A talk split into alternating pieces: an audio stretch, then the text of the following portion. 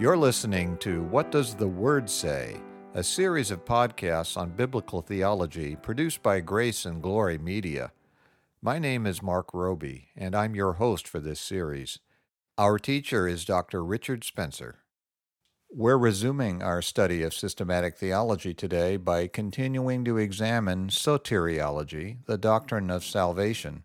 And more specifically, we're discussing the Ordo Salutis, or Order of Salvation, and we're in the midst of discussing conversion, that is, repentance and faith.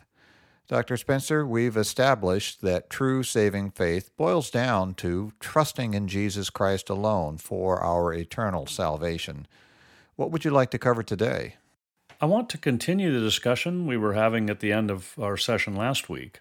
We made two points at the end of that session. First, that true saving faith is always a penitent and obedient faith, and second, that true saving faith includes trusting in God's Word, in other words, in the Bible.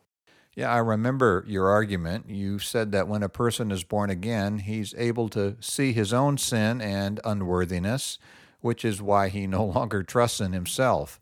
As Paul wrote in Romans chapter 3 verse 10, there is no one righteous, not even one. That is why true saving faith is always a penitent faith. That's true. And in addition, since a born again person sees that Jesus Christ is worthy of worship and is the only Savior and Lord, he wants to emulate and please Christ. So his faith will be an obedient faith. Jesus himself said in John 14, verse 15, If you love me, you will obey what I command. The Reverend P.G. Matthew wrote that, quote, Faith means that we move our center from ourselves to Jesus Christ. Faith declares Jesus Christ as Lord of our life. Faith, in its essence, is committing ourselves to Christ that we may be saved. Unquote. Few professing Christians today think much about the fundamental confession of a Christian, which is that Jesus is Lord. We read that confession in Romans chapter 10 verse 9 where Paul wrote, quote, that if you confess with your mouth Jesus is Lord and believe in your heart that God raised him from the dead, you will be saved. And to say that Jesus is Lord is a very powerful statement. We need to take it seriously and think about it. It is much easier to say that I believe in Jesus than it is to say that he is Lord. But if my faith is true, saving faith, then Jesus is my Lord. And if that is true, then as Paul says in 1 Corinthians 6, verses 19 and 20, quote, You are not your own. You were bought at a price, unquote. We belong to Jesus Christ. He owns us. We have no right to think, speak, and act any way we want to. We are to obey Him immediately, exactly, and with joy in all things at all times. That is true faith. And we need to repent daily because no one does obey perfectly. We certainly don't. But if we don't even have the desire to obey, and if we don't feel the need to repent over our failure to do so, then any profession of faith that we make is a lie.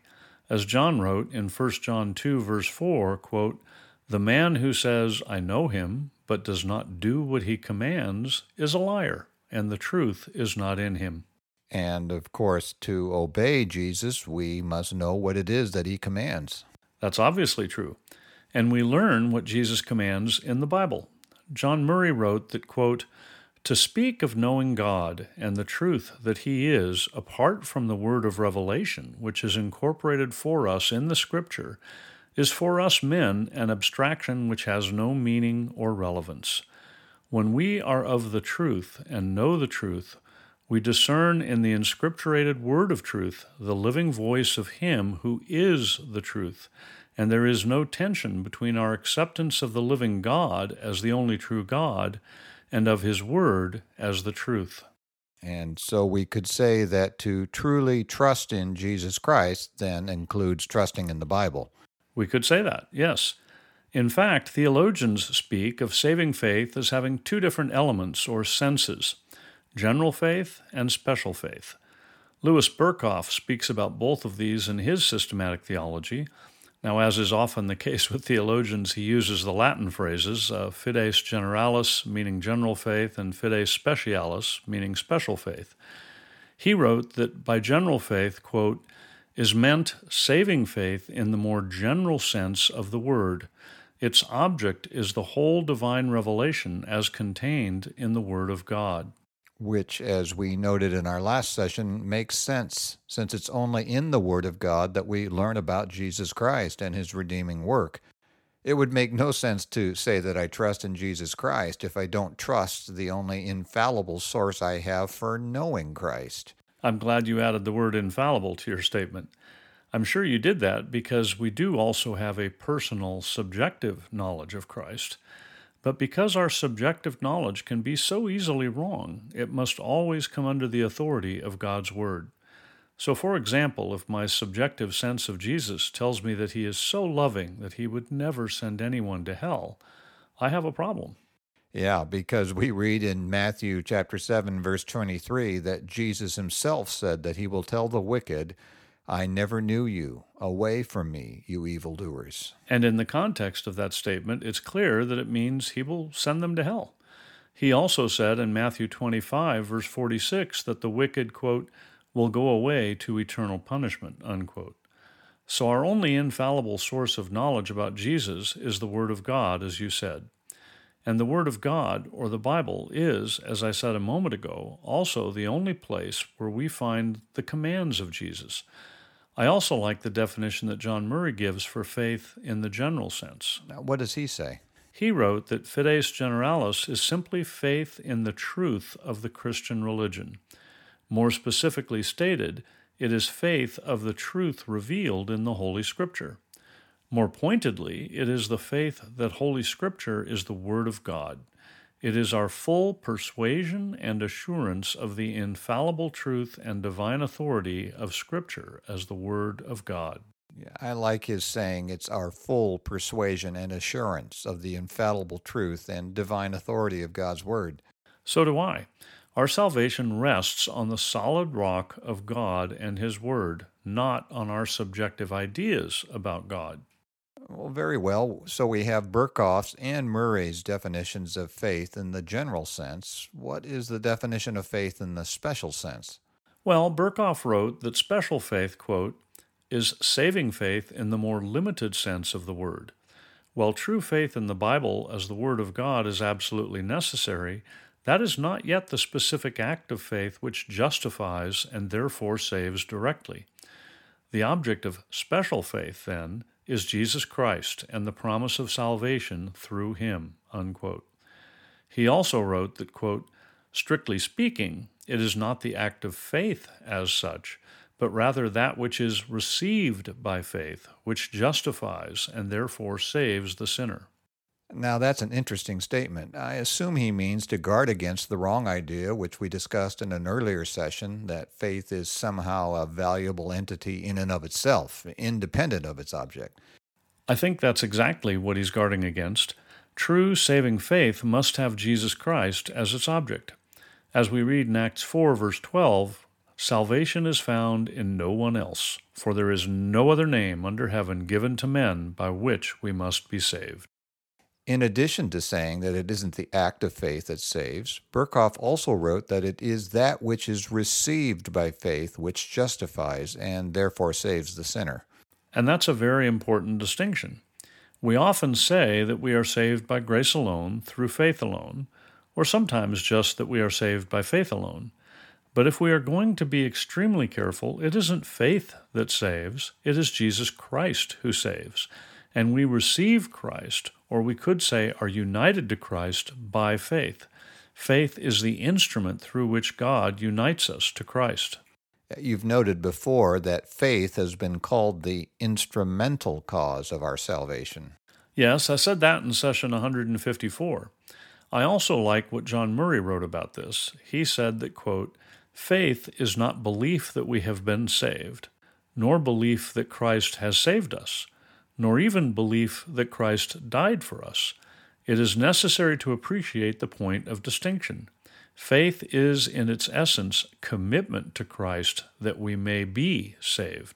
That is yet another way of saying that true faith includes trust. It is a commitment to Christ. It is another way of saying the same thing, yes. We have said that true saving faith has three elements knowledge or information, mental assent, and trust, or to use the Latin terms notitia, assensus, and fiducia. The fact that true saving faith requires trust is critically important. It's illuminating to realize that the devil himself has the first two elements of real faith. He certainly knows the content of the Bible much better than any human being does, and he also knows it's true. So he has the notitia and assensus, but he will not place his trust in Jesus Christ because he hates Jesus Christ. It is a moral problem, not an intellectual one. Paul wrote in Colossians chapter 1 verse 21 that quote once you were alienated from God and were enemies in your minds because of your evil behavior. Yeah, people don't like to hear that, and I know that before I was saved I would have objected vehemently and denied that I was an enemy of God. But the Bible is clear that we all were. Anyone who denies that the God of the Bible really exists is his enemy. And the problem really is a moral one. In our unregenerate state, we hate the true and living God because He is absolutely just and holy, and He knows everything we have ever done or thought, and He is infinitely powerful to deal with us. That is terrifying and engenders hatred. Jesus Christ himself said in John chapter 3 verses 19 and 20, "This is the verdict: light has come into the world." But men loved darkness instead of light because their deeds were evil. Everyone who does evil hates the light and will not come into the light for fear that his deeds will be exposed. And of course, Jesus is the light. Murray also wrote, quote, If faith is an act of whole souled trust, we must be frank enough to acknowledge that the person dead in trespasses and sins, whose mind is enmity against God, and whose characteristic attitude is one of hateful distrust, is incapable of exercising faith. Unquote. Satan will not submit to God in loving trust because he hates God. And sinners refuse to trust in God for the same reason. But praise God that He has chosen to grant some new hearts so that they can love Him and trust in Him. What else do you want to say about saving faith? Because the issue of trust is so important, I want to read what Wayne Grudem has to say in his systematic theology. He defines saving faith as, quote, trust in Jesus Christ as a living person for forgiveness of sins and for eternal life with God, unquote. And he then goes on to say that, quote, the definition emphasizes personal trust in Christ, not just belief in facts about Christ.